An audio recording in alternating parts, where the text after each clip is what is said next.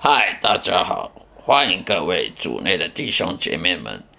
来聆听我这个基督教基督徒圣经信仰经文的分享以及生命见证的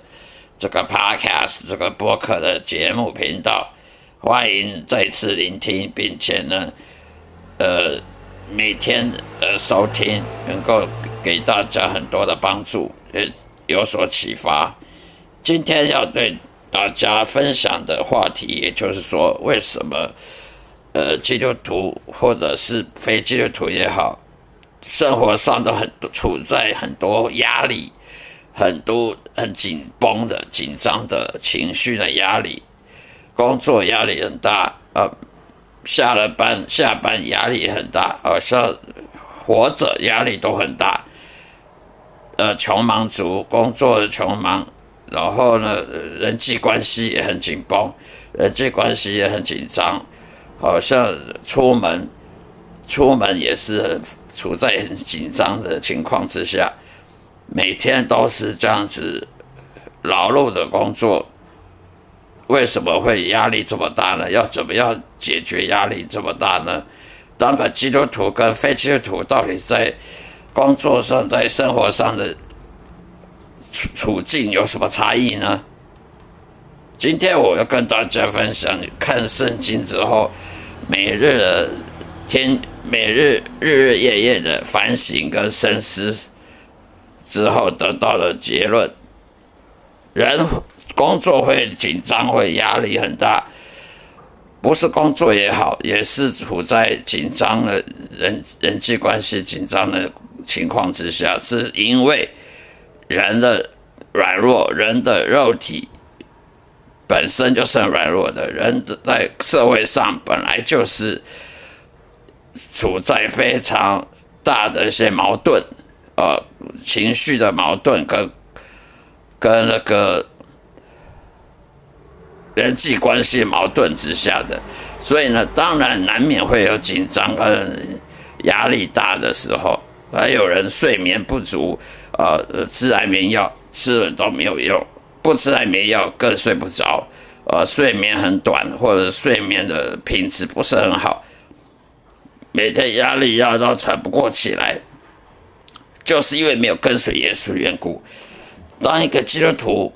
当一位真正的重生得救基督徒，他应该是，他也是同时也是耶稣的门徒，他也是跟随耶稣的。如果你不跟随耶稣的话，你就不能说自己是基督徒了。不是说你去教堂，呃，听道理呢，呃，主日敬拜啊，做礼拜了，然后看看圣经，读读圣经，祷告，呃，这样子就算基督徒了。要跟随耶稣，那么跟随耶稣的脚步，要侍奉神。什么叫跟随耶稣呢？跟随耶稣不是祷告、看圣经，就叫跟随耶稣。跟随耶稣的意思呢，很多教会都没有做很好的解释。跟随耶稣不是说去去主日敬拜啦，参加团契啊，参加小组啊活动啊，然后各听牧师讲讲道理啊，然后像参加教会各种各项活动，叫做跟随耶稣，或者是参加什么门徒训练班，那叫跟随耶稣。不是的，跟随耶稣意思是耶稣在这。人他在世的时候所做的事情，你也要做，那叫做跟随耶稣。耶稣在这世界上做了什么事呢？也就是建立教会，也就是驱魔赶鬼、驱逐邪灵污鬼，然后呢医治病人、医治疾病，然后帮助穷人，帮助那些贫穷的的那些邻居，帮助贫穷的这个世界上的人，给他们福音。讲道理，讲福音给他们，传播福音，让穷人得到希望，然后把光明呢跟盐、光与盐呢给散播到全世界去，这叫做耶稣在世所做的事。那么耶稣也曾经讲过，我在世所做的事，你们这些耶稣门徒也要做，而且要做的更多，这才叫跟随耶稣。不是跟着耶稣，就是去教会参加。呃，礼拜了，听道理，祷告啦，参加什么什么课程，那那不叫跟随耶稣的教教会都都没有解释这一点。有些教会甚至自己都不懂什么叫跟随耶稣，跟随耶稣就去念神学院叫跟随耶稣吗？去读神学院或者参加什么课程，就叫门徒训练班，就叫跟随耶稣吗？这不是的。难怪基督徒很多压力很大，呃，工作压力大，薪水低，呃，收入不好，然后呢，情绪不稳，甚至有精神疾病、精神的状况，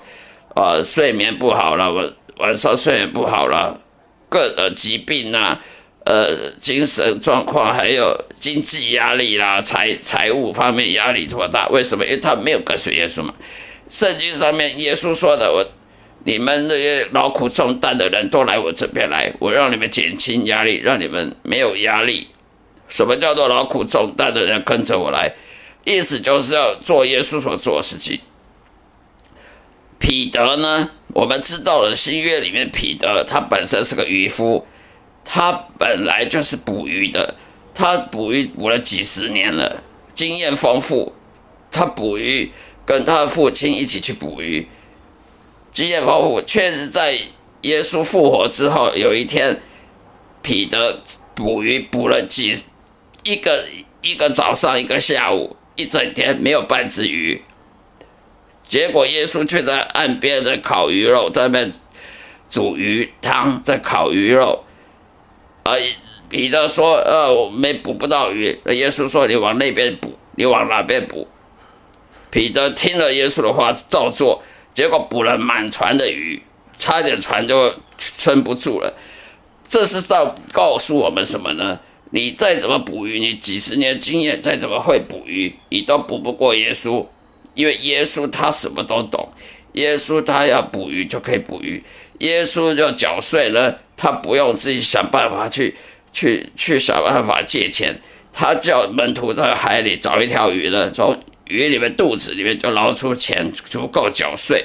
缴那个当老师当犹太人老师的这个税，交给罗马人，罗马的这个帝国的税金。这就告诉我们什么呢？你若经济有压力，财务有压力，人际关系有压力，工作有压力，工作呃不顺利，你就是因为没有跟随耶稣，才会有这么多压力，才会有这么紧张。呃，生活这么痛苦困难，就是因为没跟随耶稣。而跟随耶稣不是去看看圣经、祷告啦，啊，听牧师讲道啦，啊，去教会参加各种活动，那不叫跟随耶稣。跟随耶稣就是做耶稣在世所做的事。也有彼彼得，他本来是捕鱼的，后来他跟随耶稣之后，他就去去传福音了，他不再捕鱼了。耶稣复活之后呢？到他耶稣升天升天的时候，彼得再也不捕鱼，他开始去做传福音的工作。保罗也是，保罗他本身是迫害基督徒的，他在把大马士革路上碰到耶稣之后呢，他再不迫害基督徒，他开始也是传播福音的工作。所以你要真正要跟随耶稣的话，就是要做耶稣所做的事情，传播福音的工作。把天国的荣耀呢推广推广到全世界，